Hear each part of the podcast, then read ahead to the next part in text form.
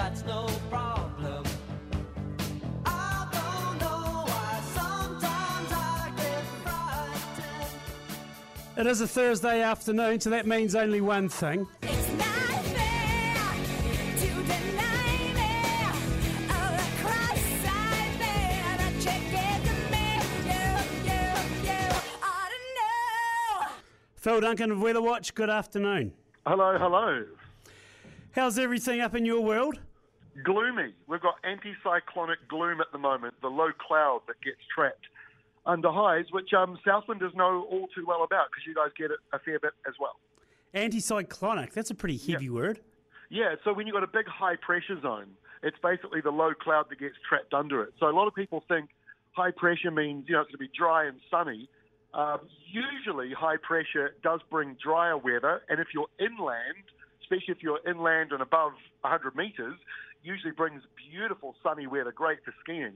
But as any skier knows, in the South Island, sometimes you can be up there in Cardrona having a beautiful day, and you look down, all you can see is fog and cloud. Um, that's part of what we get with um, the with the gloomy anticyclonic conditions. What's happening for the next week, Phil? We've finally had some warmer temperatures over the last three or four days. Had a couple of frosts, but overnight lows of about three or four degrees are in the pipeline, aren't they?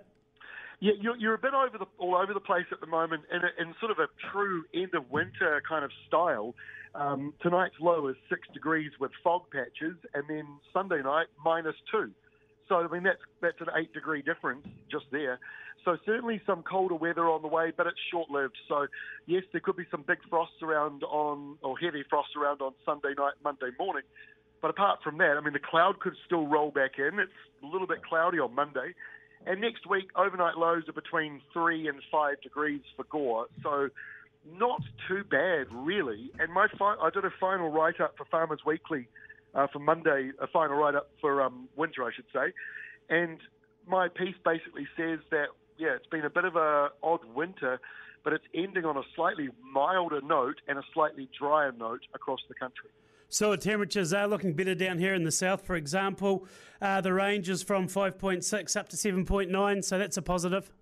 Yeah, it's not bad. And you know, like in my in this piece that I've written, um, I, I don't recall, and your listeners will be best placed to correct me if I'm wrong, but I don't recall a severe frost this winter. Um, you know, they've got different categories of frost, you know, light and moderate and severe. Um, we haven't heard heavy, I should say, and we haven't had severe, I don't think, this year. I'm pretty sure severe is minus eight and below, um, or minus, yeah, something like that, minus eight or minus nine or ten or below. Um, so we may have seen a couple of those around Tekapo and the usual spots, but really we have not seen the big widespread frost that you would normally see in this country over those three, four months of, of winter and late autumn. I've heard of a couple of hoarfrosts in central Otago, but as such, you're probably right there. And just just in general, we haven't had the run of frosts that we're normally accustomed to in winter. No, and even up in the north of the country, you know, I, I actually quite like using Waikato and Auckland as a good guide for how cold it is in the South Island because, like a wave crashing on a beach, cold air goes up the country and then it retreats back down again. Places like Southland are pretty much in the surf all the time. It's always cold in winter, but places like Auckland are on the edge of it, and so these waves of cold air go up and down the country every week. And so Waikato normally is the coldest part of the North Island. They usually get the biggest frosts, the minus fours, the minus fives. They have not been getting that this winter. It's been lucky to get to minus one. You know, so much milder, much more mild in the in the upper North Island, which shows that the the depth of the cold coming in across the country this year has been a bit wussy. Is a good technical term. Wussy, I like that word. It's like Yeah. going back to secondary school. Yeah, yeah. As we look at the weather in general, though, a lot of people are saying things are about a month behind where they generally should be. Are you seeing that with spring?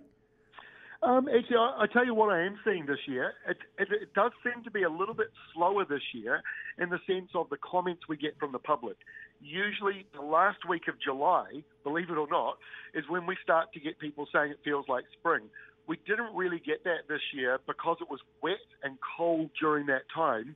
Um, crossing over from July into August was very wet, and then gradually we've seen it sort of drying out for a number of regions over the last few weeks. Not for everyone, obviously, but it's sort of a slightly drier trend.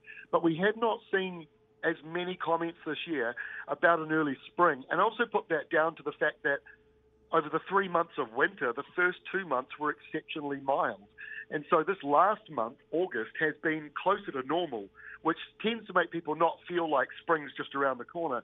Um, but I think if we'd had a colder start to winter, then maybe there would be more people noticing what you're noticing, which is that it is actually a little bit milder than it should be for this time of the year. The next seven or eight weeks are highly vital for the southern farming economy. What have you got for us? We're still seeing an uptick in high pressure across the country, gradually moving in. So it's not a light switch going from wet to dry. It's a gradual change. And we're still seeing a broken, unsettled pattern in the New Zealand and southeastern Australia region. That's a good thing. It means that even if El Nino is sort of forming, we've got a bit of a wild card going on, and that's giving us some extra rain and showers, which is a bit of frustrating if you're very wet at the moment, but believe me, in the long term, that's not a bad thing to have a little bit of instability still. We don't want a full blown El Nino. I know a lot of people want it because it's been so wet, but I think for most people who have farmed through a strong El Nino, they none of those people will probably be wishing for it because it can get very, very dry for too long. But New Zealand's location on Earth means we've got that wild card. The Southern Ocean can, or the Tasman Sea, can always flick us a low and a rainmaker when we least expect it. So you're thinking spring might be okay in the south? There's nothing yeah, I don't think untoward? it's going to be too brutal. I, I actually think we've got some some kindness going on with the weather pattern over the next month or so. And by the way, look, we could still get a winter blast. I mean, that's just uh, you know that's an unwritten rule that in that in September, the South Island in particular can get walloped by a winter blast. But generally, we're not seeing lots of that kind of weather. We are seeing a lot of southerlies and sou'westers, so it may be a little bit colder and cloudier, but not necessarily pouring with rain all the time, and not necessarily overly wintry either. So overall, the forecast isn't too bad for the next week, apart from a little bit cooler on Sunday evening. Yep, that's about it. Good way to wrap it up there, Phil Duncan. Appreciate your time. Sign yourself out. Thanks very much, Andy Muir, putting the hoe in Hokonui. Oh, I can't believe I said that. We'll leave, we'll leave that in. See you next week, Phil. Phil Duncan out of Weather Watch. Stu Evans from Dairy NZ. He's up next for a Thursday afternoon.